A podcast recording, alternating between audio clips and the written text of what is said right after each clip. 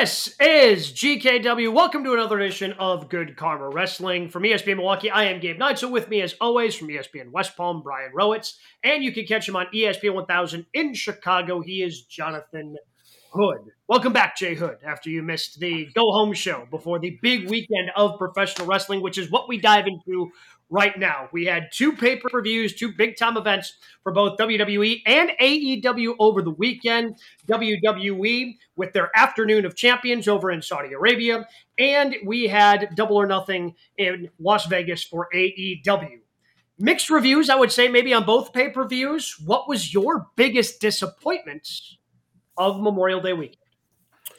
Okay, so it's a several things. Number one, I would agree with Browitz that the um seeing Sabu in this matchup against Adam Cole and Chris Jericho just didn't make sense. It was very random for Sabu to be out there. So what you're going to do, Sabu, is you're going to go out there with a nice blazer and a crisp white shirt and have your headdress on and you're going to go through a table and then you get your you know white envelope at the end of the night and so long everybody that, Don't forget his credential. Also, he made sure to wear his credential both nights, so you know no issues with security. He did have his credential there. That is correct, bro. It's I don't know. I just uh, I think that Sabu being there was a disappointment. Just as someone's supposed to be doing something, he really didn't do anything. And on top of that, just the um the Adam Cole versus Chris Jericho match. That match just it didn't it didn't hit. Yep. Mm-hmm. So I mean that's that's one of those things for me. There's a couple of things, but that's number one on my list. I completely agree. Like that match, like borderline felt WWE ish. And it's weird with those two. Like you had high expectations going in.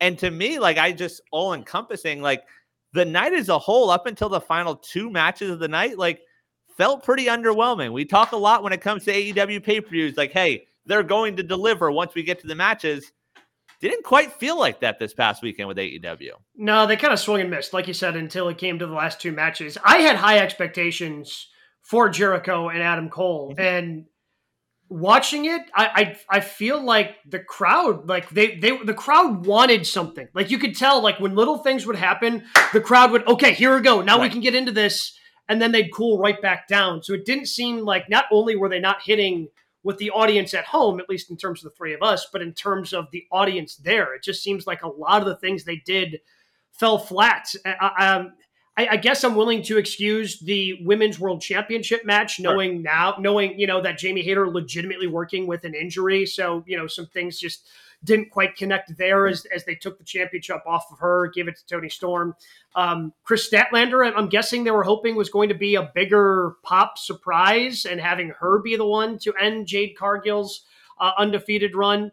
But yeah, the and maybe it's because I had such high expectations for Jericho and Cole, and they've delivered so many times in AEW like the way the match ended fell flat for me too with just I mean, cole on top of jericho delivering those blows. And if it's an unsanctioned match you know aubrey edwards saying no he can't defend himself. That's it. Like i, I don't know. It just it, it, felt like a very unsatisfying finish with and as you mentioned sabu being thrown in on wednesday and never really ever connected. It, it just the whole thing kind of well, fell flat. I would add for wwe um, the other disappointment I had was the whole thing with Cody.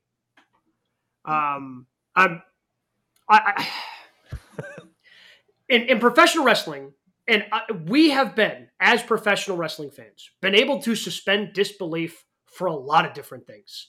Whether it's the Undertaker gimmick, whether it's the Fiend, heck, even Uncle Howdy. You know, if we're going to be talking about Bray Wyatt, but I'm supposed to believe but when, when you throw Brock Lesnar in the ring, there's a level of realness that has to be attained, especially when you throw on the tag that he's the most decorated combat sports athlete of all time.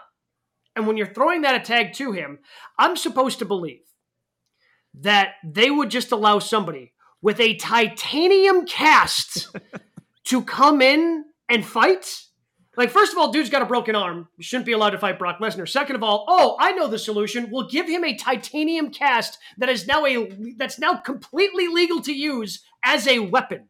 Like the whole thing just completely missed. I understand they're trying to give the babyface sympathy to Cody Rhodes, but they got to be careful. Otherwise, they're going to have a let's go Cena, Cena sucks type situation where you're just continuously forcing us like there's there's a natural progression you could tell with Cody here, giving him unnecessary sympathy by breaking his arm and then giving him a titanium cast.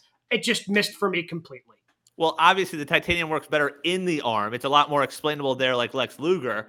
But like, are we confident they have this whole Cody thing booked out, or are they just saying, "Let's get to Philly and WrestleMania 40. That'll be his moment." Are we confident they have it all booked out correctly, or at all at this point? Well, here, here's what's interesting: what Gabe just laid out. So, yes, it did sound seem didn't seem feasible for Cody to win that match, but because it's Cody, the way he beat Seth Rollins three times, the way he beat, um, you know, watching his matchup against Brock Lesnar and San and San Juan, and then I had this little bit of thought that what if, because it's Cody Rhodes, I know the way it laid out didn't seem right, Gabe, but still, because Cody's been winning these matches in the bottom of the ninth every time, I was like, well, what if he wins? Because oh. we keep because we keep hearing Brock saying, I'm gonna finish up this year, I'm gonna finish up this year. So I don't know why he got the win if he's finishing up, but I still had that little bit of, of in my back of my mind, like, God, he looks like his dad out there his dad, you know, when he had a broken leg and he's still taking on the four horsemen, or when he had a broken arm, or all the stuff that happened to him. He's look when I saw Cody, he reminded me so much of his dad trying to fight from underneath. And I still had that thought of he could win this match. And of course he didn't. If if he won, I would have been all the way out on Cody Rhodes. Like you can't you can't beat Brock like you can't Brock Lesnar can't be the most decorated sports combat athlete of all time. You can't. And the only reason I know that phrase is because you're constantly shoving it down my throat on commentary. Right. So you can't be that and then also lose to the dude with a broken arm. Just can't do it. Can't do it. So I'm curious to see how long it takes for this broken arm to heal because it, it's very reminiscent of me. Uh, when Seth Rollins uh, wrestled Triple H and his knee was this was coming off of you know he had the legitimate knee injury but then his knee buckled and he wasn't supposed to be cleared. So for wrestlemania when he fought triple h he had to sign the waivers because his knee wasn't healthy enough. Doctors weren't going to clear him. And then he goes out and beats triple h in this great story. And then the Monday night after Raw, here he is in like a six man tag, and everyone's like, yeah, I guess his knee's just perfectly fine now. Like, clearly, it's now Monday Night Raw, so he's completely healed. So, like, like we know his arm, like, Storyline wise, his arm is broken. Actuality, his arm isn't broken. But are, are we actually going to be patient and, and allow time for that arm to actually heal before you put him out there against Brock Lesnar or literally anybody else again? No, and and the reason why that won't happen is because you'll see Cody on Friday Night SmackDown. Brand split, not so oh, much. Yeah, that, yeah, that's the other thing. No, they had to ask for permission to get AJ to wrestle Monday. It's totally split. We're good to go you know what? We can't do another show or another segment about WWE in the draft unless we're doing our own draft because mm-hmm. it's just it's just BS, man. So yeah, so we're not even a few months away from their draft, and they're already eh, people are still crossing from Raw to SmackDown and vice versa. It's just nonsense. And that's the thing with Cody though. Like you have this the angle on Monday where it's like, oh yeah, Brock, like you're not here now, like the open challenge, like is Cody going to be in Money in the Bank? Like, there's so much uncertainty around Cody that I'm not confident they've booked him out to say, like, all right, this is going to be our star. And there's a reason he wasn't the champ at 39. If he ends up with money, like, if he wins everything en route to going back to Roman, like, just if he, he's going to win Money in the Bank, then he's going to fail that cash, and he's going to have to win Royal Rumble again. Like it's just because they're on separate brands. Like you have to. Well, I guess now that you've actually you know that doesn't matter anymore. Never mind. That doesn't matter anymore. I forgot. AJ Styles was on Monday Night Raw. None right. of that actually matters. It's whose line is it anyway. Right. Everything's made up and the points don't matter. Shows. Don't forget that. That's an important part also. The Raw title on SmackDown and the SmackDown title on Raw, of course. Yes, for the women. Yes, for the right. women. Uh, it, I, I'm just like I, I, I was weary of Cody going into Mania, just because I, I thought, much like Sami Zayn thought, that he was going to be with what they had done in the main event of WrestleMania. Obviously, they didn't go that way. And then obviously, they didn't put Cody over. I'm just really scared of them waiting too long on Cody where the audience will completely turn. They're not there yet. And he was still obviously very super over in Saudi Arabia. But I just, him having to overcome a broken arm to defeat Brock Lesnar, like there's there's got to be a better way to do that because I don't believe that Cody Rhodes with a broken arm could beat Brock Lesnar. Just Uh, don't believe it.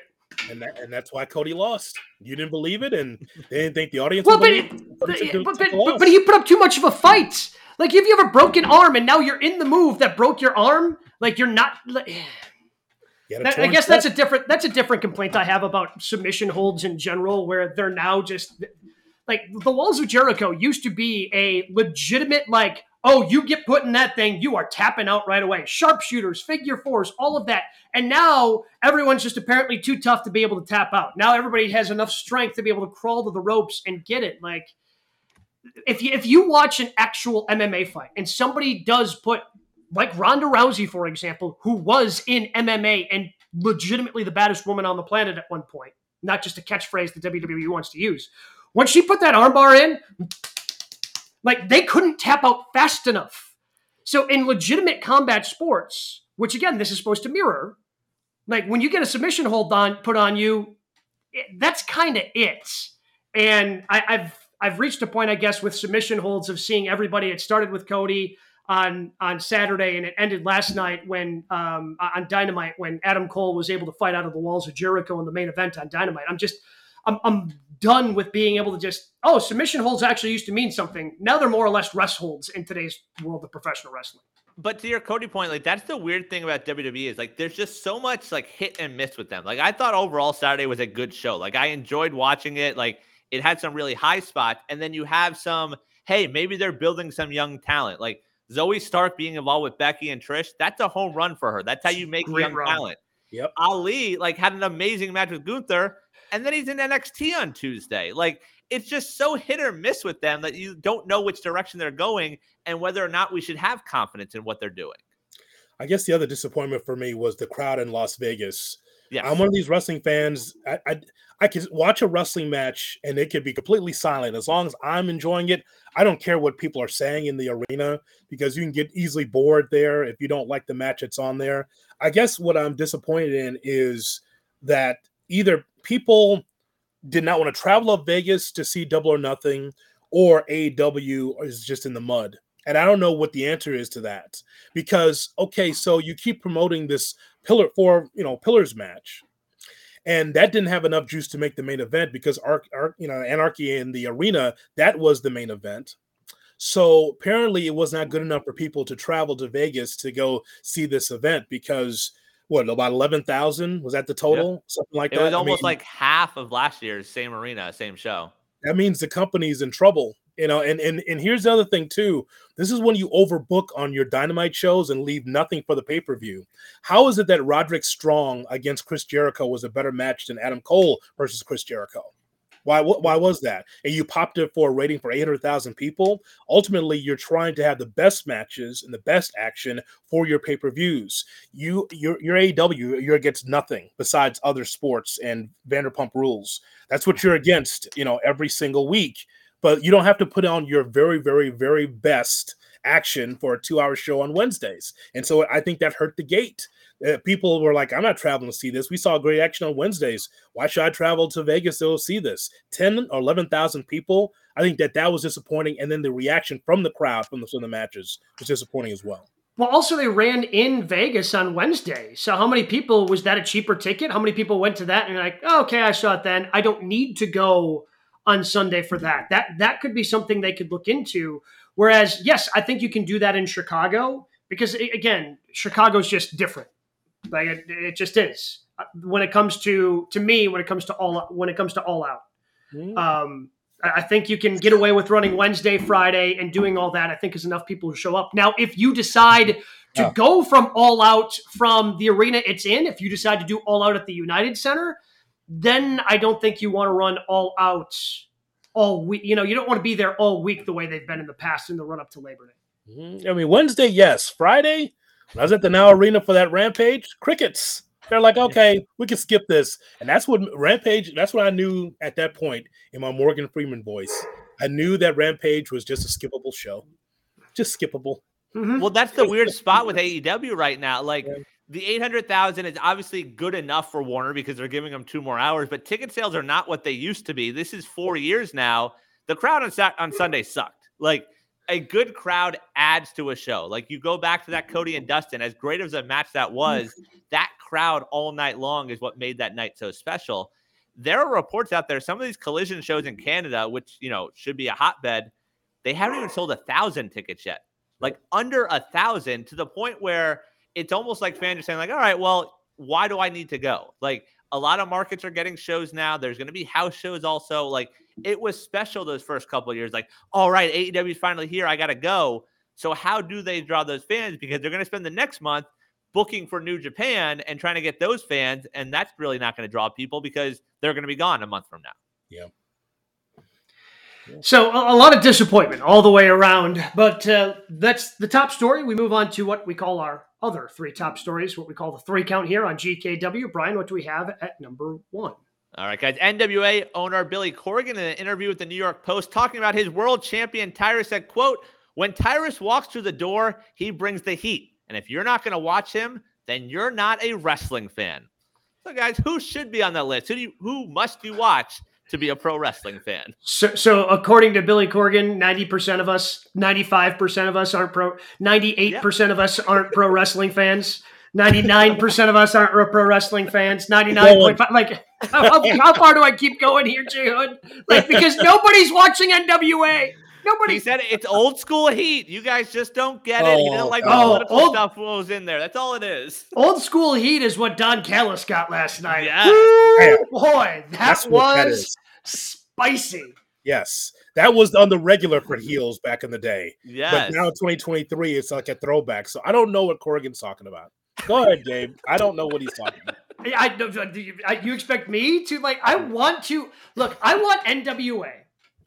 I want it to be a legitimate, not competitor to AEW, but I want it to be a legitimate option for pro wrestling because the more options there are for pro wrestlers, you know, the, the, the better it is for everybody else, right? Like, you know, not AEW is not for everybody, WWE is not for everybody, but when you have a healthy independent scene and you see Joey Janela doing what he's doing and Matt Cardona and all these other guys being able to, you know, make a living chasing down their dream of being a professional wrestler outside of the two major companies right now in North America, like that's just better for everyone. And when NWA initially started Power, like I used to watch that on YouTube. You know, and Nick Aldis, and they did the 10 pound of gold, like the way they did, you know, HBO 24 7s, and they were fantastic. I want NWA to be good.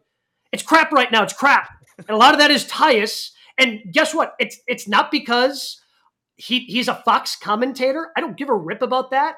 I saw him do the knee drop off the second rope. it's terrible. It's awful. I could do better, and I've never done a wrestling move once. Like it just it's it's not good. And it has nothing to do with Tyrus's political beliefs as much as you are hoping that the olds watching Fox News are going to tune into your show because he shows up wearing a strap on his shoulder. It's just that's just not how any of this works, Billy. And I, I like if you're a fan of NWA, you probably feel like a Washington Commanders fan. You're hoping that he sells because that's the only chance you have of that product being good. I uh, would disagree that you've never done a wrestling move before. Actually, out of the three of us, you're the most physical uh, because we have seen you hit a teammate Mm, that and slap true. him in the face. That's true. That's true. So- I did slap Ben Brust in the face. Yes, I Yeah. did. For the kids. So- For the kids, Jay Hood. I feel Oh like yeah, oh yeah, was for the kids. And a lot of pent up energy. I think I think you did it for that reason too. So so don't so you're the most physical out of three of us. You've actually Oh. done executed wrestling moves. Uh, you know, Browitz and I, we're Yeah. You know we're just we're lovers, not fighters like you. Um, but uh, but nonetheless, uh, I I saw what what Corrigan said. It's so funny because I was five feet away from him at our 25th anniversary for ESPN Chicago. And boy, I just wanted to pull the trigger on him. I mean, he was there with his family, so I did. I I want to say something like, "Hey, I'm Jonathan Hood from Good Karma." I, I just I didn't even go into the spiel. I just took a picture for him, and I just gave his camera back because I really just wanted to say, "Boy, your company sucks." I want to tell him that. Just I just want to tell him like this whole Tyrus thing, brother. You got to stop doing this. I, I I know what he's trying to do. He's trying to promote his brand. He's a promoter. He's trying to do it. Only only problem is he's not very good at it. And and the reason why I know that is because Nick Aldis said so. Right. Nick Aldis, who who really you talk about the 10 pounds of gold, a lot of that came from him and his him. idea. Him and Cody and that small circle, Dave Lagana when he was there. Um, you know, he had nothing to do with it, Billy. He had nothing to do with it. So when he says that, I don't know why what he means by that. Uh, a must for me, I guess if you don't like Roman Reigns, you're not a wrestling fan. If you don't mm-hmm. like the bloodline, you're not a wrestling fan. Not mm-hmm. Tyrus. I think it's clear that Tyrus, he's not there for heat. He's there because he's the only real name that's in that on that brand that people know from the WWE that actually did something. That's the only reason why he's champion. And because he's got Fox TV. That's right. the only reason why he's on Fox News every day with the championship. Uh, what does that mean? I don't know, but I wrote down Roman Reigns in the bloodline first. Well, because and, and I will say this, I don't think you have to like Roman Reigns in the bloodline, but you have to at least respect it. And I think that's what the majority of pro wrestling fans do. Whether whether or not they like Roman Reigns and, and whether or not they cheer for him, whether they're putting the ones up when he says acknowledge me or whether they're booing when he says that, it's all out of respect. Like I think pro wrestling fans respect the storyline that's been going on with the bloodline. And I would say the same thing for MJF. Like MJF yep. is is still he's had his ups and downs, but if you don't at least respect the work that MJF has been putting in and as the world champion in AEW, I don't know if you're a pro wrestling fan. You don't have to like the character MJF, but I think you have to respect the work and the character work that's being done there. Yeah, I completely agree with all those. Like MJF, even like once you get him in the ring, like you want to see that payoff, and then like the little things like the in-match commentary from him this week when like he's going through moves and things like that like it's when entertaining he, when he yelled no wait as darby Allin is barreling towards him as he's posted up in the corner no wait and then just boom just takes it right to the chest oh it's just it's again like you said it's those little things that are just spectacular Right. And that's the thing. So, like, those are the ones. And, like, for Corgan, like, it's doubling down on something that he has to realize at this point, like, I might have made a mistake here. But instead of saying, like, all right, let's put it on someone else, like he doubles down. Like, it's professional wrestling. They're, you know, they're called carnies. There are plenty of people that if you dug into what they think and what they believe, you're probably not going to agree with, but you're still going to watch them on a weekly basis because they're entertaining. Gabe, you mentioned Nick Aldis. That was someone that I hadn't watched before the NWA, but hearing him do interviews and hearing him promote the NWA made me want to watch, made me want to say, like, all right, hey, what is this? And then you got to see some special guys, you know, LA Knight being there, things like that. Put it on someone else, move on, and try and build someone else because, yes, the more wrestling there is, the more options there are, the more of a win it is for us as pro wrestling fans. Yeah, he, he does it wrong. He, he just doing it. You could tell that he doesn't have any like real wrestlers or wrestling influence behind him because – before Tyrus, it's it's Trevor Murdoch. Right. Trevor's a nice guy. I've, I've interviewed Trevor Murdoch. He's a nice guy, but he was out of wrestling. Right. I mean, I mean, I mean, his, his saving grace. He looked like Dick Murdoch. He looked like Dick, and so and so it's like okay, you know, old, you know, kind of like an everyman drinker, you know, cowboy hat, you know, little trucker hat, and put a. But I mean, that's a middle of the card guy at, at right. best. But he's not. I mean, so this is where Corrigan's going. He thinks that Trevor Murdoch is good enough to be the NWA champion. He thinks Tyrus is good enough to be an NWA champion. And really, you know, if who must you watch to be a pro wrestling fan? Sting. Give hmm. Sting all that credit. All the after all the things he's done. I've watched him since I was a sophomore in high school. That's how far back I go with Sting, and he's still out there and he's still relevant. There is a guy, Sting, more yeah. is more is more of a draw than Tyrus. How about that? Yeah, that's yeah. the weird thing. Like, I just don't get it when like you have a chance to build someone up. Like, you're not tied to TV networks. Like, you tried charging people to watch on YouTube that didn't work. Like, someone like Cardona, like what he does, he's someone that you know wasn't a main event player in the WWE, but has made a name for himself and has gone out there and done it because that was part of his point. Also, is like, oh, Tyrus and I spoke, and he was underused in other companies, and now we're getting to use him the right way. It's like, or maybe he just wasn't good and isn't good. Like there's a difference. Just admit you're wrong and move on. Oh. I never thought I'd throw this name out there, but you call him the modern day steamboat. What about the guy who's wrestling every bleeping week mm. on Wednesday nights? What about Orange Cassidy? Like, do you have to respect what Orange Cassidy has done?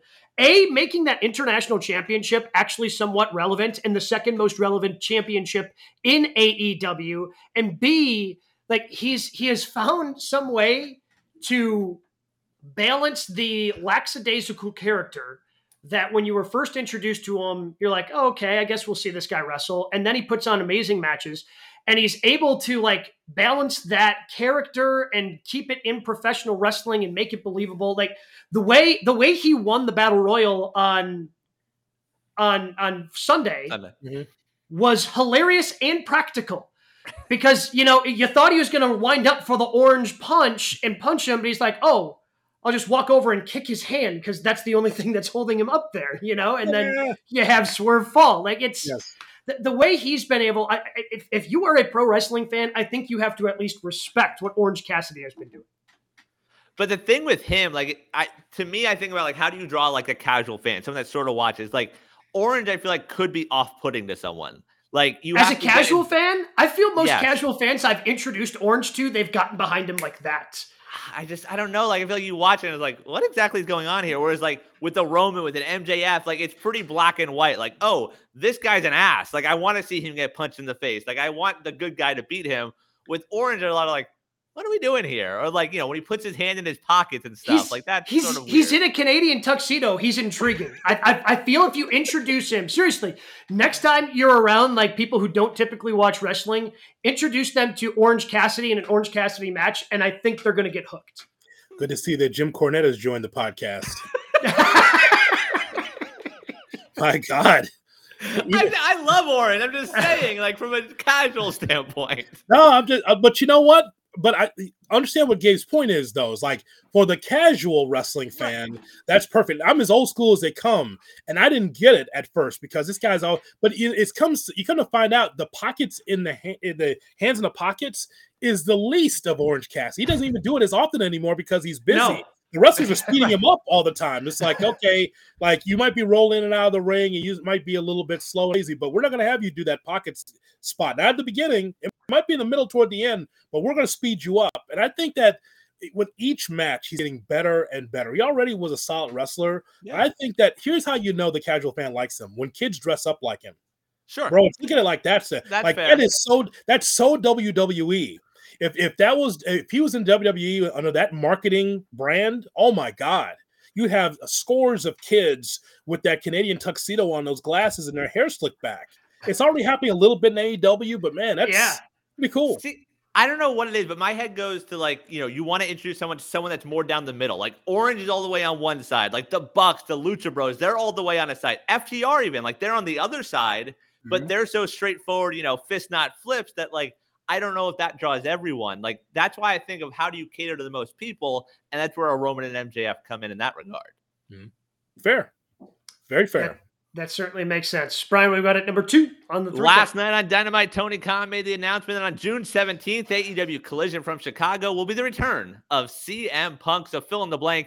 AEW announced the CM Punk return beforehand because blank. because they had to sell tickets. I guess But in I Chicago, think it's I thought they're going to show up. I Let's think go. it's that simple.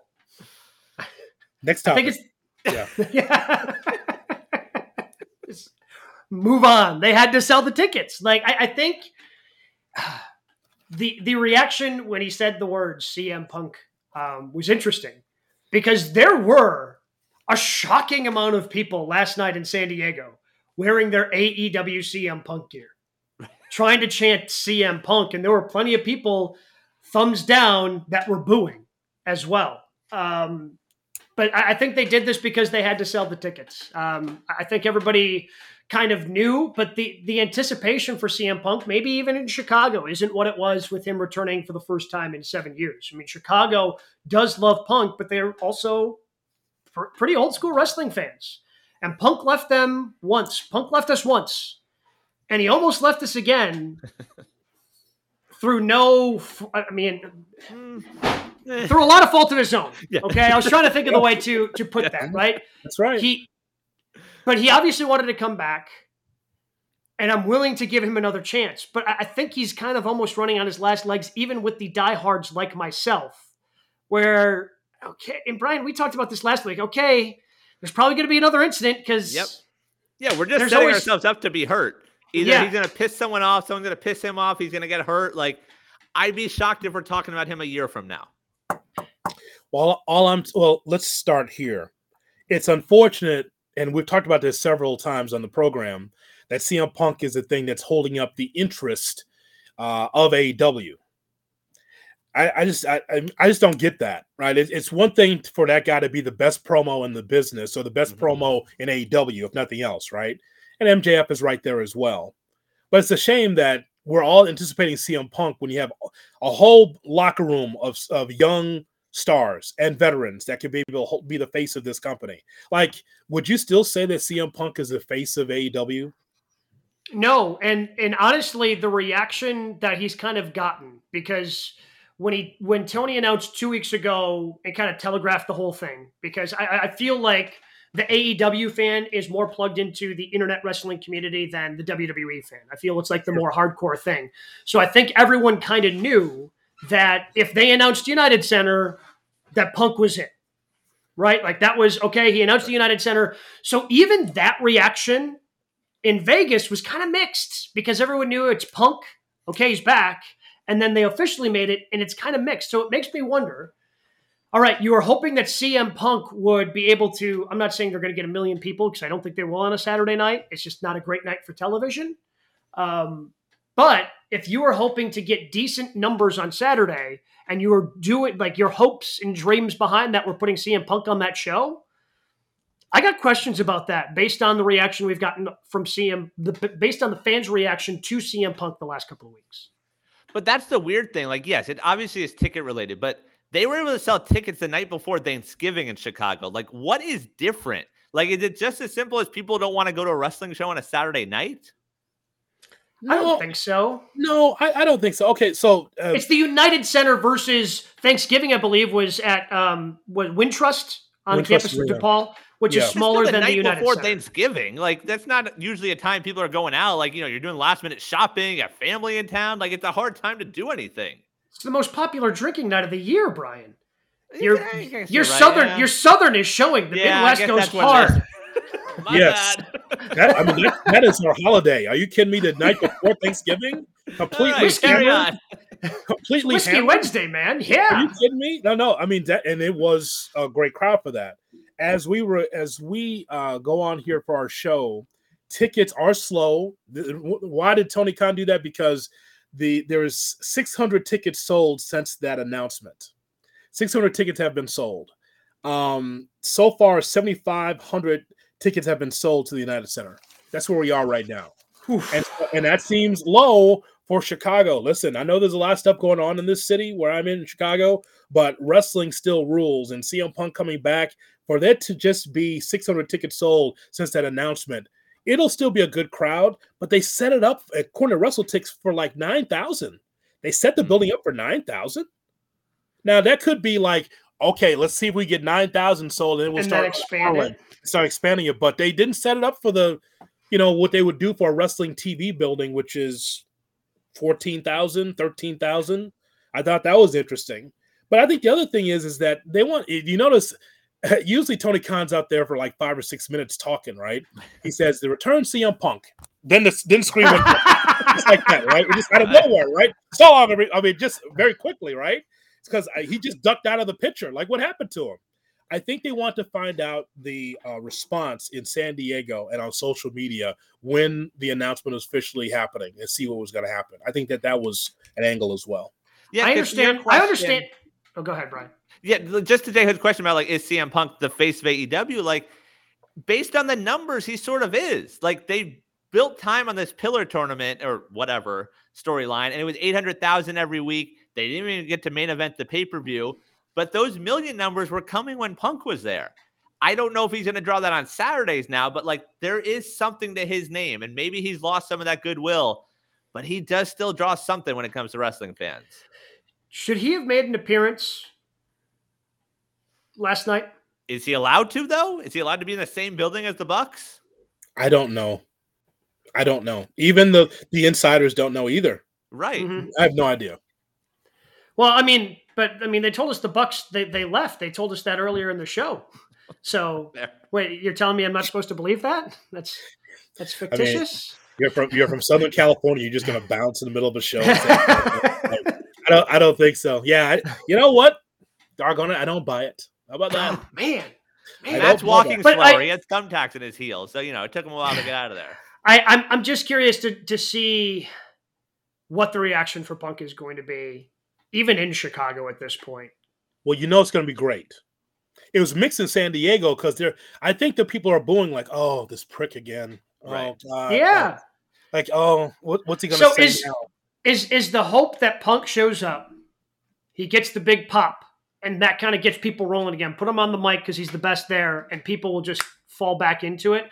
Because look, I would have been one of the people last night chanting CM Punk. I would be one of the people June 17th in Chicago going crazy for him. Like I like Brian just said, I'm ready to get hurt again. I don't know why. I probably shouldn't. I should know better as a 37 year old man, but I don't. Like I'm ready to get hurt again. Like I'm it's the same thing. I look at CM Punk as one of the few wrestlers that I am blindly following like I follow my sports teams. Like the Packers sucked last year. Hey, let's go get them again. You know, like I'm ready to run like it's like the 2005 Bucks. You know, like they stunk. Hey, let's go to another game and ram my head in the wall. I bet that sounds like a great time. But for whatever reason, I'm all in on CM Punk. I can't I can't wait for him to return. Okay, I watched the show last week uh, as I went on a flight, and I I just I'm trying to unpack what you guys are talking about as far as hurt. I understood the question. Like, yes. was I hurt that CM Punk it was not an AEW? Well, he was hurt last time we saw him. And yeah, he got he's part of that that brawl out situation with him and his dog and his friends. Okay. So, but but for that, the only thing that hurt me about CM Punk is how badly he was booked by Tony Khan. He was not kept special. That was my issue with with. It wasn't about CM Punk. It's about how he was utilized. No, but random matches against Lee Moriarty, like that's not who CM Punk is. CM Punk should be kept special like Sting because he's out for eight or nine years. You think he's supposed to wrestle every week? He should talk every week, but wrestle every week. So could you just explain to me? I heard what you guys are saying. Yeah. Why were you why were you hurt the last time you saw Punk? Well, it wasn't even the last time we saw Punk. It was the last time we we heard from him, right? right. Like or heard about him, I guess in AEW, or even if, not the match itself, the brawl out. Him just being a dick for no reason to other than he could be a dick.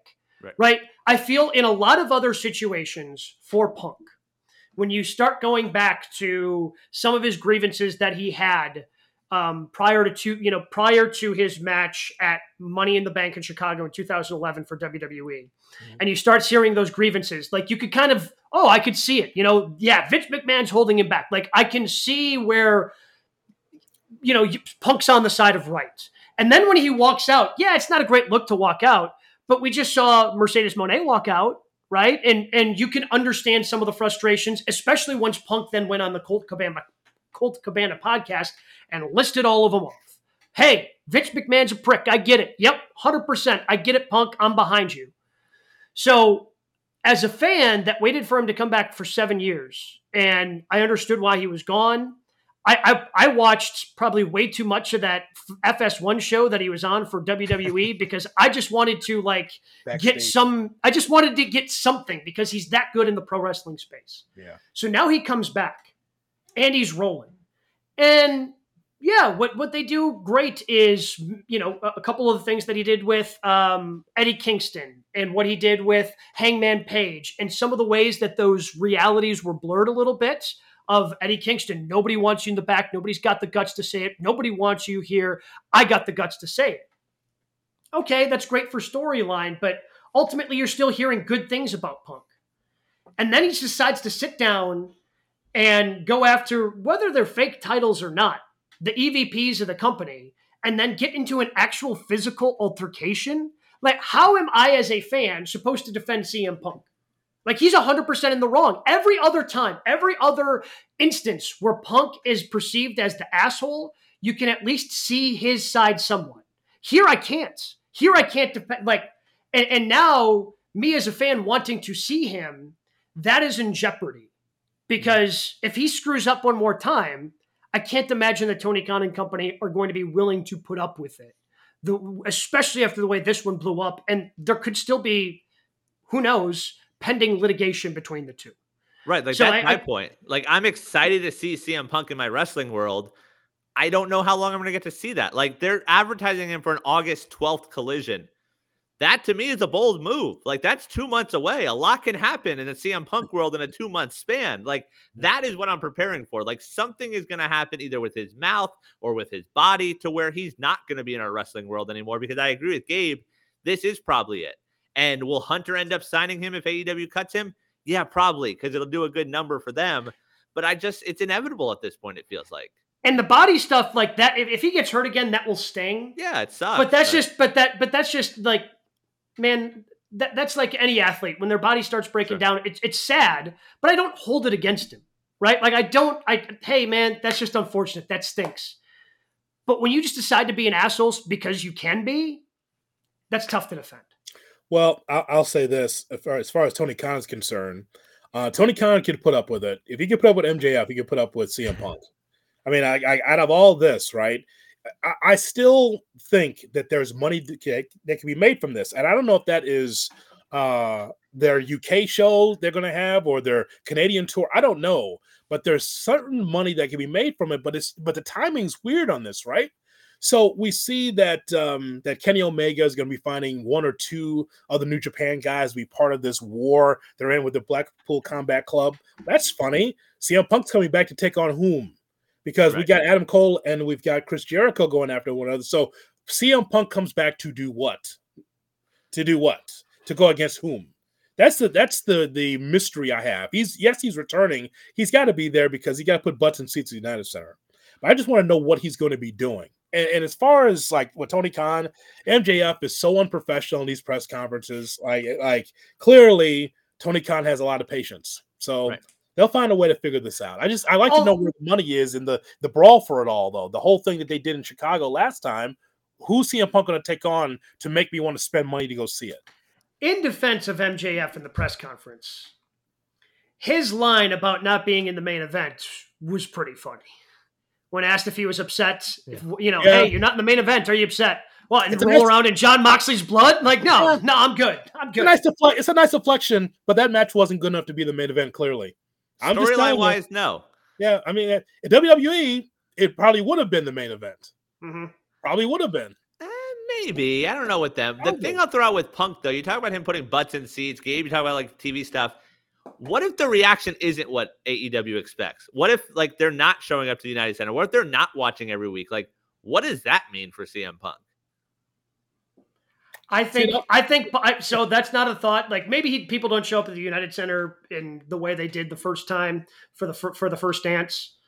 Um, but I think CM Punk is good enough. Once he once he grabs that microphone, he's going to be able to sell it. He can. I mean, he he can be the best one of the best baby faces in the business. He can be one of the best heels in the business. Whatever you need CM Punk to be, that's what he can do. And if the reaction's negative, he'll just lean into that even more and he'll be able to sell matches and be able to sell pay-per-view buys by being one of the biggest heels in the business. It's that simple to me. Because that's how do- good Punk is. they- yeah, they had to do the show, show in Chicago. They had to. It had, it had to be in Chicago or the Midwest, right, Yeah. Gabe? Because Mhm. if this happens in, in Miami, if this happens like we saw in San Diego, D- Dallas, mixed reaction. But it had to happen in his own backyard, the Midwest. If this is in Milwaukee, it's sold out. They're chanting his name. They're chanting his name up and down the streets in Milwaukee. Same thing in Chicago, Minneapolis. But in the Midwest, for the, for the most part, I think it would have been doing fine. But other places, I think you get a mixed reaction. Which is fine because again, once if you're an AEW fan, if you're a pro wrestling fan, to bring back the Billy Corgan term, if you end up if you end up being if you end up watching the show, he's going to sell you on something, whether he's a baby safe face or whether he's a heel, because Punk's that good. 7,500 tickets. How about that, bro? It's Yeah, as, we, as, as, as we continue to just roll on this show. 7,500 according to WrestleTix. Not good. Night, Night of Champions, speaking of main events, ended with Sami Zayn and KO knocking off Roman and Solo to retain the tag titles. And I saw a super kick from Jimmy Uso to Roman as we steer towards possibly the end of the bloodline. So at this point, who do you book to beat Roman? Whew. Um, I guess the way they're booking Cody, I, I can't imagine that it's anybody but Cody, right? No. No. No, it's Then not- who? No, Then, then who? the, the- the championship is going to have to happen within the bloodline. Now here's the thing: like this is the Universal Championship, so I guess it doesn't matter. I guess it doesn't matter because because I guess the world champion is Seth Rollins. I don't know. It's the, the Universal Champion. I think because it's kind of like this whole championship that's in a different stratosphere. That's gonna have to be an Uso, as I wrote down, an Uso, or Solo Sikoa.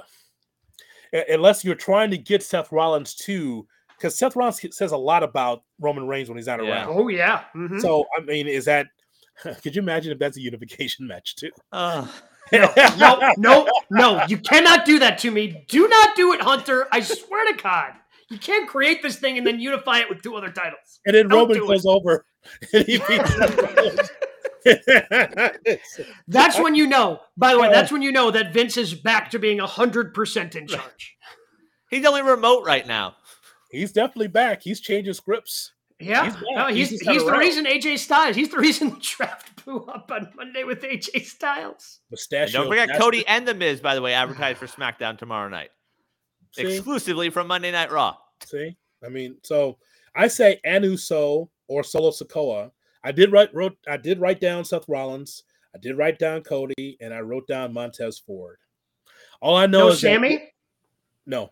Uh, and the reason why is because you need You wait, to- wait, wait. No, you can't tell me you can't. Sami deserves to be on the list. If you're going to put and Uso on the list, Sami deserves to be there. Ah, he's a tag team wrestler. I've got your Sami booking. Go on with your point. I've got your Sami booking. Don't worry. Okay. hey, thanks. Thank you. Thank you, bro. Whoever it is, whoever it is, they got to find an entourage to be able to beat the bloodline. That's all I'm saying. Like, as I've been telling you guys for months now, whoever's going to beat Roman has to have an entourage. It's never going to be one on one. It's going to be a whole bunch of people against that opponent. So I don't know who that is. I'll tell the L- LWO has got enough guys to take on. Bad Bunny. Bad Bunny. Put oh. Bad Ooh. Bunny on the list. He'll We be already got a part. We we already got a part-time champ. Who cares? Put it on Yeah. Bad Bunny. So for me, like I like the idea of Solo or an Uso, but I just don't think they're quite there yet to like this is gonna be a big moment, whoever beats Roman. So to me, it's circling back to Sami and you involve the Usos. Like the Usos go to him, say, Hey, you were right. Like we should have seen your way. Like, go, we got your back now. Like, go beat him, go win that belt. And then the numbers are in Sami's favor. Like it's Sami, it's KO, it's the Usos, and it's just Roman and Solo. So they have the number advantage there. You build it up. I don't know if it goes to Mania next year, if they can do it at SummerSlam, but like just do it that way. It's not going to have the same feel it would have had at Mania or at Survivor Series, but it still would mean more to me to have Sami be the one that ultimately beat Roman because there really is no one else at this point. Sami continues to get. I mean, everybody everybody wants to make a big deal, and they should with the the oh the whoa part of Cody's entrance, and everybody everybody goes crazy for that. The "Let's Go" of Worlds Apart, Sami's song coming in is just as big. Like the dude gets the biggest pops every time I'm watching WWE. Yeah. Like Sami's still super over. There was a genuine smile. That was a genuine smile from Roman in the corner Yes. watching Sami speak in Arabic to the crowd in Mhm. Jeddah. That that wasn't like one of those, you know, the fake smile. He was just happy that he was in the garb. He was speaking because he because um there was an issue with Syria for a long time. That's why Sami never went to these Mhm. shows in Jeddah. But now he was there speaking to um to his fan base and to the country, and I thought that was really cool. Yeah, should Sam look? Should Sami be the Universal Champion? Sure, because he's way over. But in, in just the way WWE does business, if you're way over, you're gonna have to wait. Un- Instead, instead of just striking while the iron's hot, Bryan Danielson, why don't you put him the champ? Give him the championship. Not can't do that. Why would you Right. do what the fans want? That's why the WWE lies to us. They lie to us every time. They listen to mm-hmm. the fans. Yeah, they listen when they want to listen. That's the key. Yeah. Remember when they did the whole thing where like the ratings for Raw were just in the tank? To, and they like came out and they pretended that no general manager existed anymore. And Hunter and Stephanie and Shane all Oh, came out and said, "No, we're going to listen to you guys more. This is a new era." And Oh. nothing changed. oh man! It's a waste of TV time. Like, Oh, like I mean, granted, it was Raw. They had three hours. You know, they had time to waste. give me a match. I'll, take, I'll take give me a match. I mean, you're just standing there saying we're going to listen to you. That's just a lie. It's a lie. Just I mean, I guess the other thing I'll throw at Roman, you know, we're Money in the Bank season. It's coming at the end of the month. Do we think the winner will cash in on Roman this time? I know they dropped an IC title nugget this week with Gunther throwing that out there. But like, is this their out? You have you mentioned a Montez Ford. Like, let him win it, cash in that way. If they have Okay. the money in the bank winner, Please. try to cash in Okay. on a secondary mid card uh-huh. title again. Don't get hot. Like, that was the dumbest thing. But it's a different one. understood. It's a totally different story now. Oh, especially when you have the Seth Rollins title now. Right. Like, if you if, if No, we're not. Nope, we're not Please. going there. We're not going Please. there, Brian. No, Come what if on. Ricochet cashes on Gunther? Think of the moment. Come on, Gabe. Give me your e- your inner ESPN radio. Come on. It's so stupid. It's so dumb.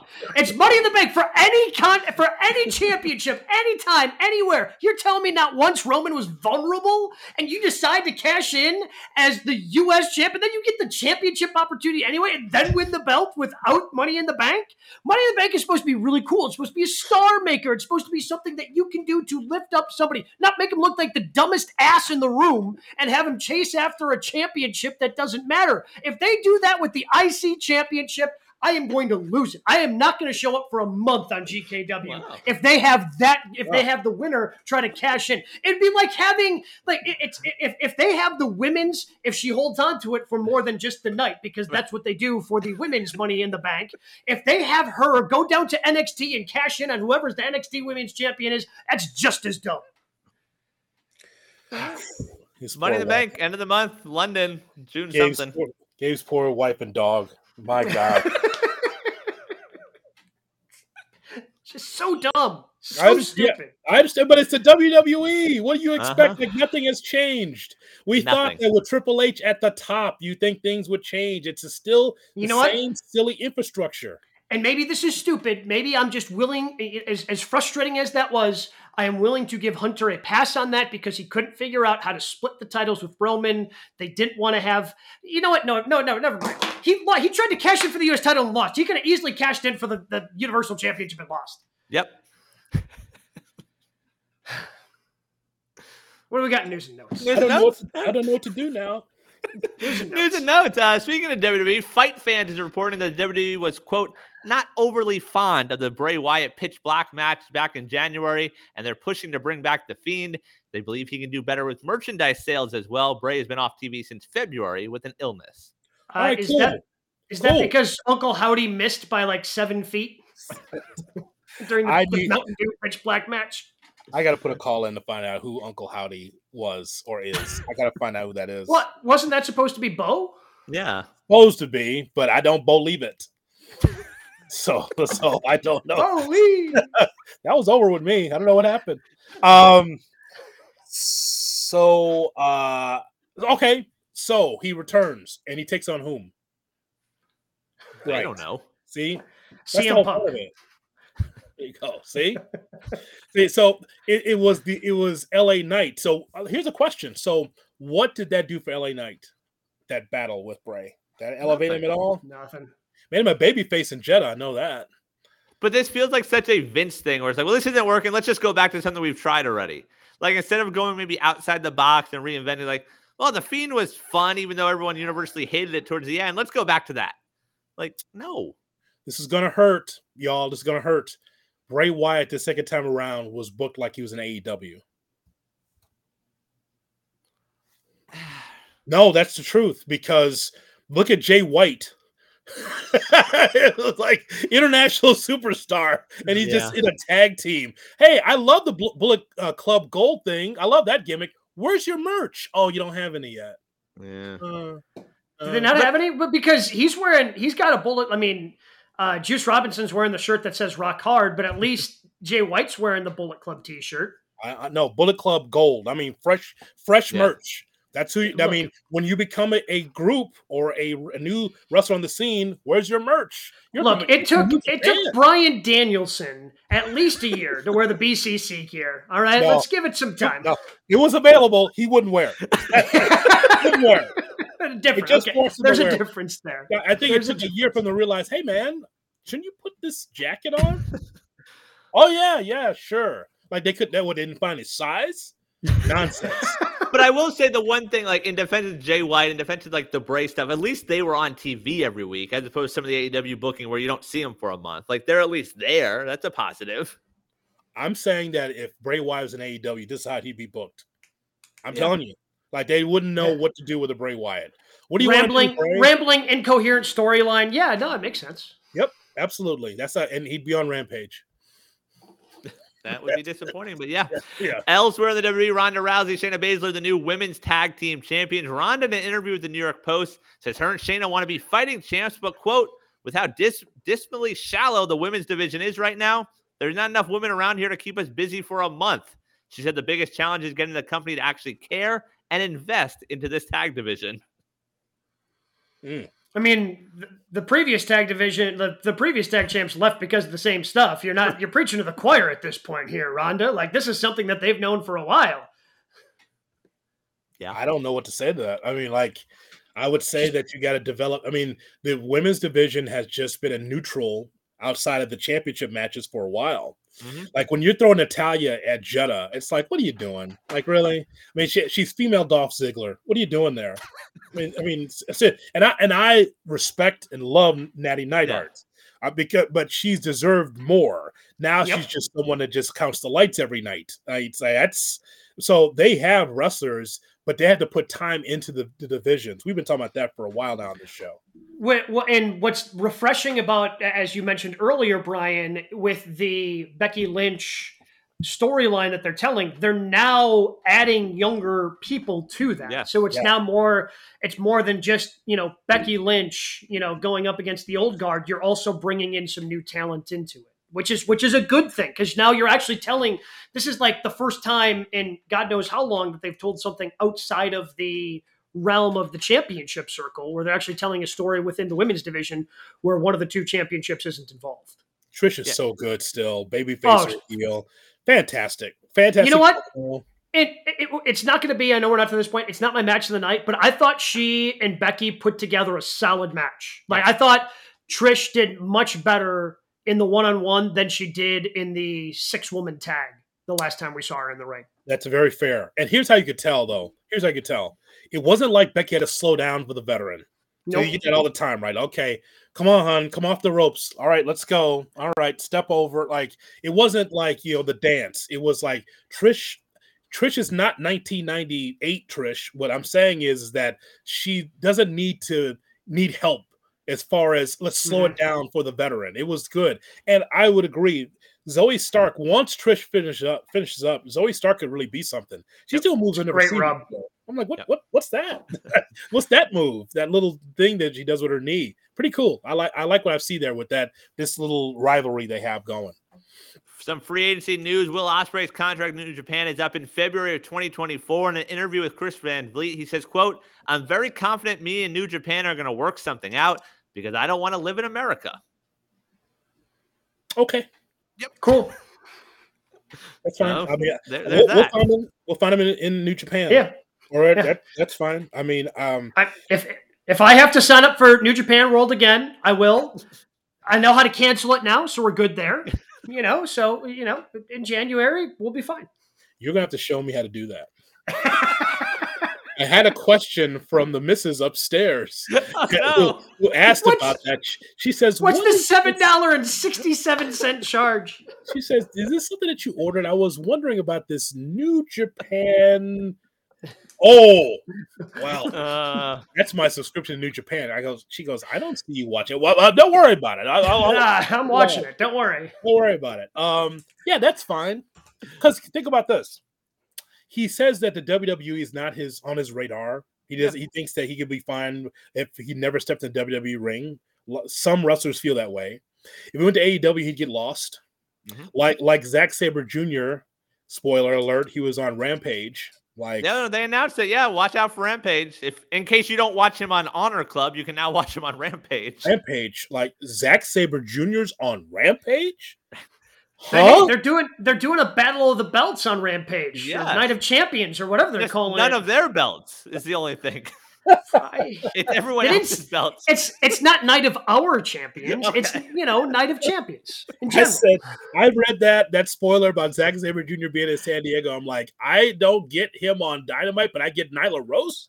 Uh-huh. What? Hey, hey, tomorrow night is must watch because the best wrestler in the world's on. that, that brother, that just that that gets me. That's some Vikingo. unbelievable. You get a But Vikingo match tomorrow. That's They're good. trying to get people to watch. You got four championship matches. It's a big deal. Yeah. Shibata is defending the ROH TV title against Lee Moriarty. Uh, Vikingo will defend the AAA Mega Championship against triple threat. Jalisco and Komander. Yeah, there you go. So Back at the normal time of nine central. yeah, Sabre defends the New Japan TV title against Action Andretti, and uh, Oh. Willow defends her New Japan Strong title against Mercedes. Uh, not against Mercedes. Against how uh, about- Sakura. That'd be sick. That'd be awesome. What I'm saying. second. Here, here's what I mean about AEW booking. When I just made that little side crack about Bray Wyatt. Here's a perfect example. Andretti.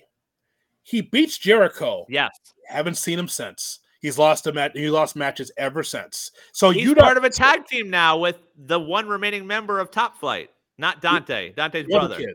The other Yeah. kid. They're Okay, a well, team. but that's a perfect example of the booking, right? That was a one, two, three kid moment over Razor Ramon, Uh huh. right? Mhm. So you just build on the young man, give him TV time.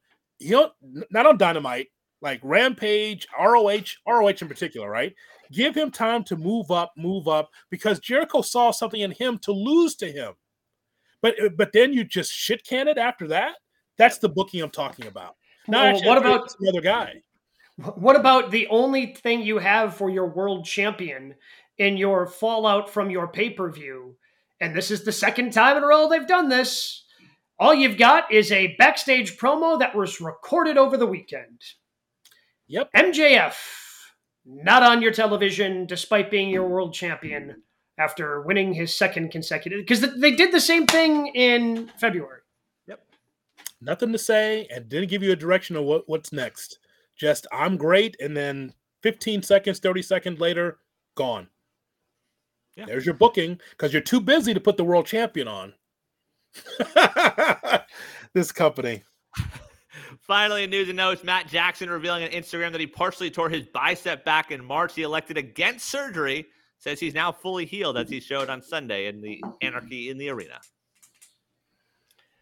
Hey, uh, the, the good Lord healed Reggie White's hamstring here in the great state of Wisconsin back in 1995. I don't see why he's not doing the same thing here for uh, for Matt Jackson's bicep. You know, there's certain things. I know I'm going to sound old, but that's who I am. You know, there's certain moves that you just don't have to make. You don't have to hurt yourself to get over to 10,000 people in Las Vegas. Same thing I would say to the uh the TNT champion as well in that matchup against Christian. Oof. Well, you're talking about rough. booking cooling off. Imagine how over, remember how over he was and where he is now. Wardlow. Why why is Wardlow on the top of a cage flipping over on Christian? Now I understand that Wardlow did all the the ladder spots for Christian. He did for him. Like, don't worry about it, old timer. I'll do all the spots he used to do because I'm a I'm a mark and I'm a fan. So I'm just gonna do all because Christian did very little in that matchup, right? Mhm. He didn't have to do it because because Christian's like, I'm 50. I don't do those those moves anymore, but you can do them. Oh yeah, sure. And there was that one spot you guys know I'm talking about where he, he comes from Got the to the ladder. and, and, and, dives onto the ladder. I thought his ankle was torn. Thought Oh my up. god. I was like, I, I recoiled after looking at that, like, oh my God, man. You don't have to do that move either. You're 300 pounds. Why are you pouncing from the ropes to the rung of the ladder where the rung of the ladder broke underneath Yep. him? And it's like, you don't have to do that. You don't have to. There's some moves you just don't have to make. And that whole thing with the thumbtack spot didn't need that. Didn't need it. It was But it still was different. It was, it was five stars without it. It was. Yeah. So I just, you know, I don't get it, man. I just I don't understand why you need all that extra stuff because it just takes time away from you. When you get hurt, people are going to wonder where you are. Right. You know, it's about availability. You don't have to do every spot. Save it for down the road. I don't get it. Speaking of matches that may have or may not have been five stars, what did you guys have for your match of the week?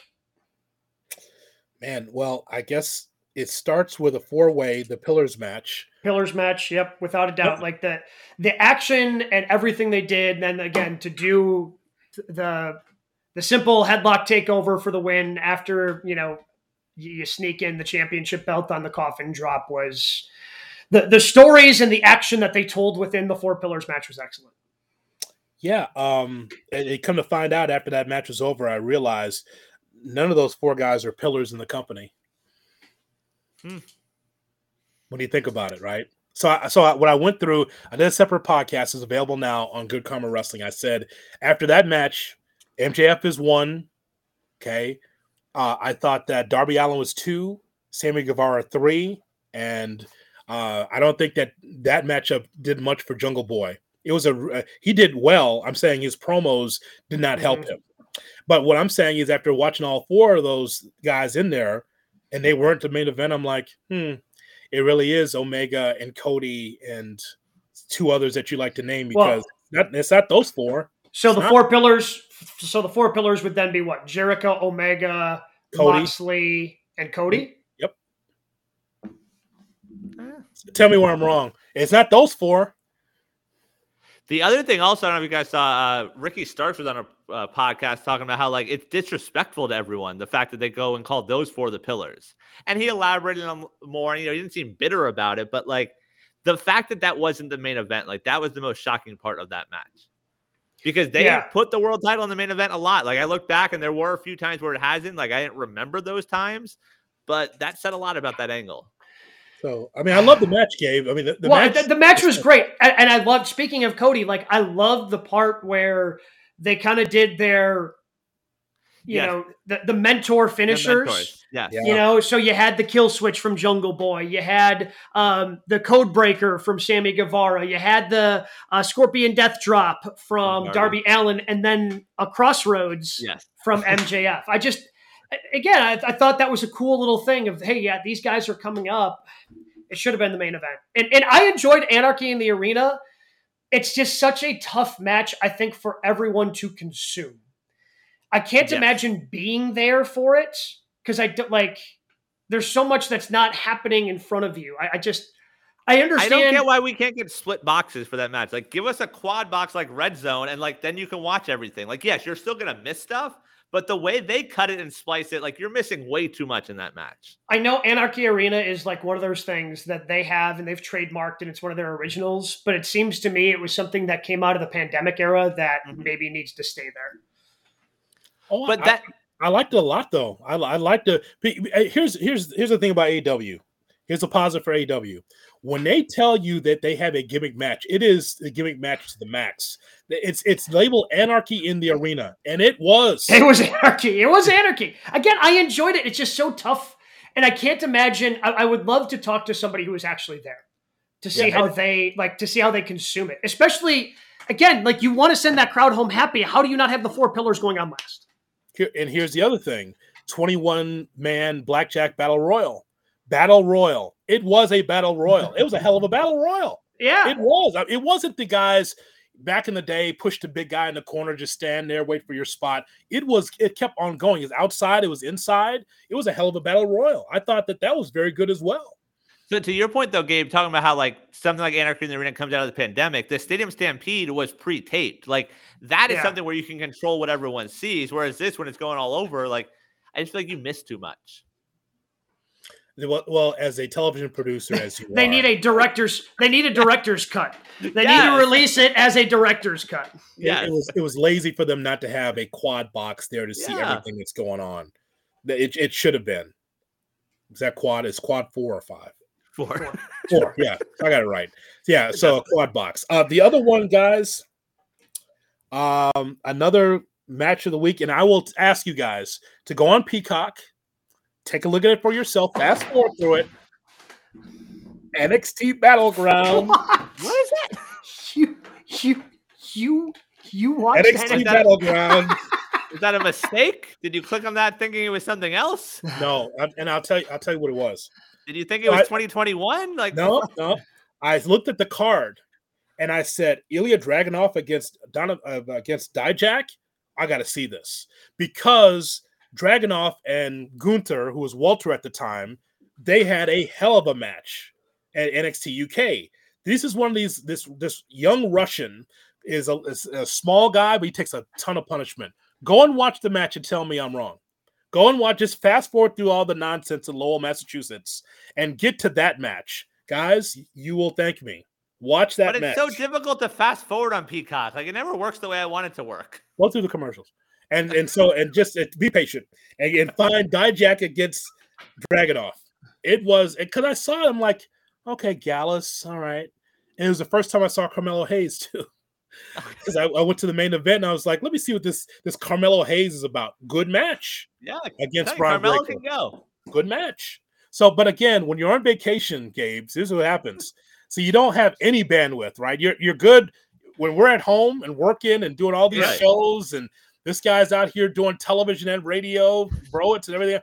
But now when you're on vacation, you got time. So I had some time. I, I, I watch it's like, hmm, it's not bad. Oh wow! First, check that though. uh, again, the fact that you're the one of, and I guess maybe maybe Brian has it too, but the fact that the, you're the one who ended up with Honor Club, I don't. and the fact and the fact that you are the one who then decided on a weekend, on a Memorial Day weekend, in which both main companies each had a three and a half to four hour pay per view. You're the one who tuned in for NXT. Like I, I this Well, is. I don't want I- to I think- hard. I mean, we've Nope. been we've been giving Browitz such a hard time. No, Like, I think you might be more Browitz than Browitz at this point. no, no, Hmm, no. I look for the one match. That's what I look for. Next saw thing, I, it. hey, next thing I know, you're going to be going. You know what? I do want to see Britt Baker versus Chris Jericho. Uh huh. Book it. I'll never be that. I'll Forbidden be that- Door. I'll never go that far. But I, I did find, but I thought that was interesting. Just I want to see that match. When you see it, you'll know what I mean. Go find it. It's on Peacock. It, it's a. It, I thought NXT for that match did good. I couldn't watch the rest of it. I did notice that Tiffany Stratton, by the way, you talk about Mandy Rose, right? Mandy Rose is there. She's champion. She says, "I don't need this anymore. I'm out of here." And they replace her just like that. They got an assembly line of Mandy Roses back there. in Vers- in Connecticut. I saw. I, I had never seen Tiffany, Tiffany Stratton before either. I'm like, what? She looks like Mandy. Let's see, buxom, blonde, lipstick, makeup. I'm like, it's another Mandy Rose. Yes, She's Mandy Rose came back. Why didn't It's like Vince tell has a, a certain style or something. It's crazy, right? They got a they got an assembly line just waiting to just bring in the next Mandy Rose. A couple more matches I throw out. You mentioned Gunther. I really enjoyed Gunther and Ali from Night of Champions. Like I had no expectations for that match, but I thought it was really good. Um, enjoyed that Saturday. Well, that's then- you gotta be you gotta be careful with that one, right? Ali couldn't get squashed in front of that crowd. Correct. No, no, no. Well, that's like Puerto Rico, right? You you were gonna Yeah. squash the Latino wrestlers. You're not gonna squash them. now. Yeah, you, you couldn't Or- squash Zelina Vega in Puerto Rico. You couldn't squash Mustafa Ali in Saudi Arabia. Correct. But I thought that was good. Another random one that came out of nowhere last night. Orange and Darby versus Gates of Agony. I couldn't tell you what the names are of Gates and Agony. I can't see. I've seen them a lot, but that match delivered, and Darby really got his ass kicked in that match. Yes. Um, didn't expect. Well, again, did they have a short crew? Was there a flight issue? Like I didn't expect those ROH guys to be on Dynamite. That's why it's just so weird, right? So random. But yeah, I like that match as well. I thought it was a lot of a lot of high flying in that one. Thought it was very solid. That one like pounce off the top rope Yeah. that like caught Darby, like that was impressive from those guys. Um, AJ Styles and Seth Rollins was good uh, to open things up on Night of Champions. I, I will throw that one out there as well. And I believe, bro, it's you predicted that that was going to open because again, triple main event means that something is going to open the show. Apparently, in the world of WWE lingo, but it was fantastic. Like I thought that was the one match in terms of in ring that I thought I had that had the expectations for and delivered. Um, Sammy and KO versus the Bloodline storyline wise delivered for me. Like the way the way they told the story, just like they do with with you know, it, it's not a classic in ring five star match, but the way they're able to progress the storyline as they've been able to do with a lot of Roman Reigns matches was was really good. I really liked the way that they they did that and left everything. Well, who knows what's going to happen on SmackDown now on Friday night, other than Raw people showing up. What's going to happen on SmackDown um, with the Usos and the Bloodline as they're celebrating 1,000 days for Roman Reigns? It just continues to push that story, and it makes you reinvest in, in, the bloodline, which is a good thing since we know Roman Reigns. They released his schedule on Twitter earlier this week. We know Roman's going to be around quite a bit over the next few months. Somebody on on Twitter at GKW underscore wrestling asked, "Is the bloodline the longest storyline since Aces and Eights in TNA?" And I had to go back and look at that to to get a definitive answer. I'll answer Eric Collins' question on Twitter, but I don't know of one that's this long and this interesting. This storyline, it is mm-hmm. what Roman Reigns said, man. This is not fast food; it's filet mignon.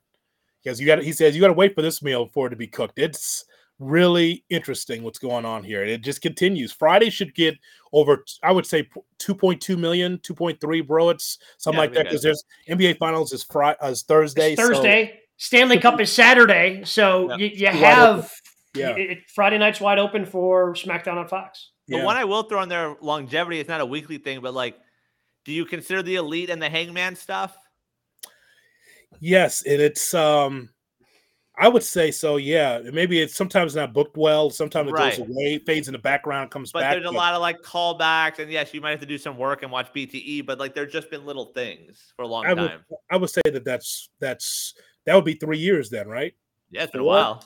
Yeah. So yeah, but this the bloodline thing is just fascinating. It really is.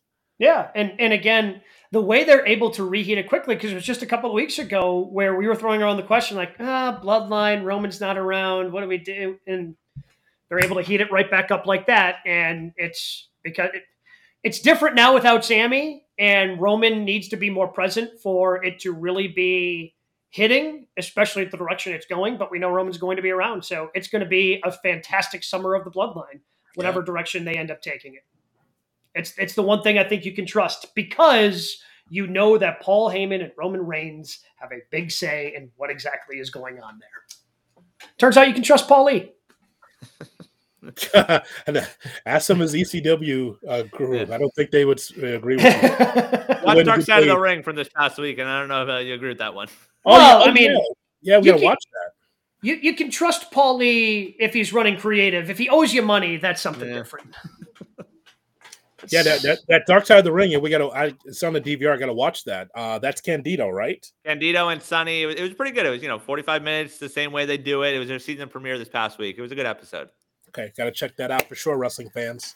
Well, we are in the push to Money in the Bank. We are on the push to Forbidden Door in AEW, and I guess J Hood next week will tell you whatever the next NXT pay per view is. I will not tell you that. NXT I told you I watched fan. one match. Don't let me get loud up in here. one match. I was interested. Two veterans. You watching? You're gonna you're gonna text me. J Hood's right. It was a good match. Hey, doesn't hey rest of it. Watch that though. That's that's outstanding. Doesn't matter if you're right or wrong. You watched NXT. Like that's really the only true thing that matters here. That's the only thing that really matters. We'll talk about Nichols. Yeah. we'll talk about everything going on in the world of professional wrestling next week right here on GKW.